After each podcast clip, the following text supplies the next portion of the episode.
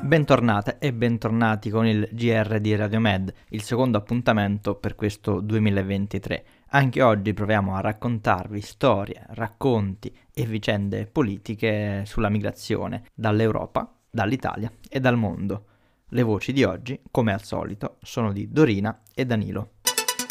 Salve a tutti, oggi iniziamo con delle notizie della Siria. Lunedì il Consiglio di sicurezza delle Nazioni Unite ha votato all'unanimità per estendere fino al 10 luglio gli aiuti umanitari dalla Turchia al nord-ovest della Siria. È necessaria l'autorizzazione del Consiglio di 15 membri perché le autorità siriane non hanno consentito l'operazione umanitaria che dal 2014 ha fornito cibo, medicine, rifugi e altri aiuti alle aree controllate dall'opposizione in Siria. Con una mossa sorpresa all'epoca della Siria, la Russia ha sostenuto la risoluzione. In passato la Russia si è astenuta o ha posto il veto alle risoluzioni sulle consegne di aiuti arrivati dalla Turchia. Sin dai primi anni della guerra la Turchia si è schierata con e ha sostenuto i ribelli siriani. E secondo Mosca le consegne di aiuti transfrontalieri iniziate nel 2014 um, sono temporanee e dovrebbero essere sostituite da consegne controllate dal governo siriano. L'ambasciatore siriano alle Nazioni Unite ha criticato alcuni paesi occidentali per politicizzare il lavoro umanitario e ha affermato che le sanzioni occidentali hanno aggravato la sofferenza dei siriani, insistendo sul fatto che il suo governo ha lavorato senza sosta per fornire servizi di base siriani e ha sollecitato ulteriori progetti di recupero sostenuti anche dalla Russia. La regione di Idlib ospita 4,1 milioni di persone, circa la metà delle quali sono state trasferite in grandi gruppi da altre parti del paese, riconquistate dalle forze filogovernative. Il conflitto durato quasi 12 anni ha ucciso centinaia di migliaia di persone e sfollato milioni da quando è scoppiato nel 2011 con la brutale repressione delle proteste antigovernative. La risoluzione incoraggia anche gli sforzi per migliorare le consegne di aiuti in prima linea e invita tutti i 193 Stati membri delle Nazioni Unite a rispondere alla complessa emergenza umanitaria della Siria e a soddisfare i bisogni urgenti del popolo siriano, alla luce del profondo impatto socio-economico e monetario della pandemia di Covid-19. Guterres ha affermato nel rapporto di dicembre che almeno 374 progetti di recupero hanno avuto luogo in tutto il paese dal gennaio del 2021, a beneficio diretto di oltre 665.000 persone, ma ha affermato che è necessaria un'ulteriore espansione. La Svezia L'ambasciatore svedese presso l'UE ha dichiarato che non ci sarà alcun patto sulla migrazione durante il semestre di presidenza svedese del Consiglio della UE.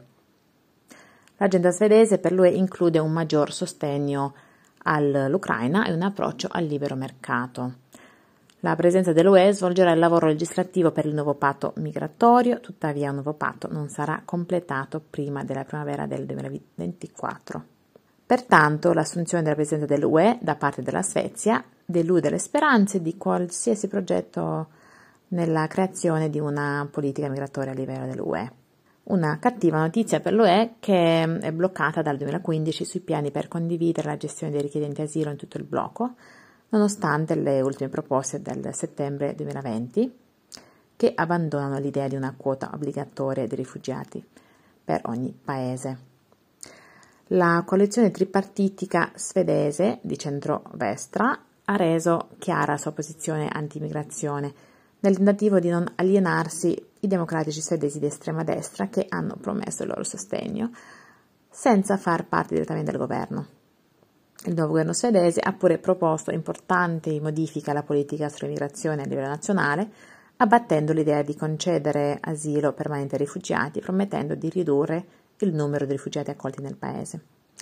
Inoltre il governo ha affermato di voler triplicare il reddito minimo richiesto per l'immigrazione basata sul lavoro al fine di squalificare i lavoratori migranti più poveri. Italia. La nave di soccorso privata Ocean Viking, gestita dall'organizzazione umanitaria SOS Mediterranee, sabato scorso ha soccorso 37 migranti in difficoltà al largo delle coste libiche. Più tardi, quello stesso giorno, l'equipaggio di Medici Senza Frontiere sulla nave Go Barents ha soccorso 73 persone. L'equipaggio dell'Ocean Viking ha detto che ci sono stati casi di ustioni da carburante tra i migranti soccorsi, che si verificano nel caso in cui la miscela di benzina e acqua salata provoca ustioni chimiche alla pelle. Le autorità italiane hanno assegnato a entrambe le navi il porto di Ancona sul mare Adriatico per far sbarcare i 110 migranti soccorsi, un viaggio che SOS Mediterranea ha stimato sarebbe durato circa 4 giorni, non tenendo conto delle attuali pessime condizioni del mare. SOS Mediterranea ha sottolineato che la nuova pratica di assegnare un porto di sbarco lontano dal Mediterraneo centrale porterà a innumerevoli tragedie che continueranno a verificarsi. Medici Senza Frontiera ha aggiunto in un tweet che il governo italiano, costringendo le barche delle ONG a percorrere quasi mille miglia nautiche, lascerà scoperte le zone di soccorso con l'inevitabile aumento del numero di morti. La politica di assegnazione di un porto subito dopo il primo salvataggio è stata adottata dal governo di destra italiano alla fine del 2022. Il governo afferma che ciò presumibilmente fornirà prima aiuto alle persone soccorse. Tuttavia, la rapida assegnazione di solito significa che le ONG non possono soccorrere altri migranti in difficoltà in mare per riempire al massimo le loro barche. Inoltre, fino ad oggi, le autorità italiane hanno assegnato solo porti molto lontani dal Mediterraneo centrale. Spagna. La polizia in Spagna ha arrestato 43 persone accusate di sfruttare migranti irregolari per manodopera a basso costo nella provincia di Malaga. La polizia spagnola ha condotto operazioni di ricerca che hanno coinvolto sette aziende agricole che sarebbero state coinvolte in questo piano. I fittizi contratti di lavoro avrebbero dovuto regolarizzare la loro situazione, ottenendo o rinnovando i permessi di soggiorno e di lavoro. Questo avrebbe dovuto anche consentire loro di pagare in modo fraudolento i contributi previdenziali e accedere a vari benefici. La maggior parte delle vittime erano marocchini senza documenti ufficiali in Spagna.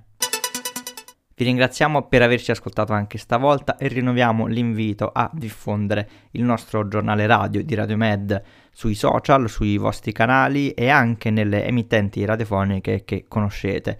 Vi ricordiamo che andiamo in onda il sabato mattina su Neo Radio e siamo a Teatro Podcast e siamo anche ricondivisi da Radio Contra. Grazie a tutte e a tutti. Alla prossima!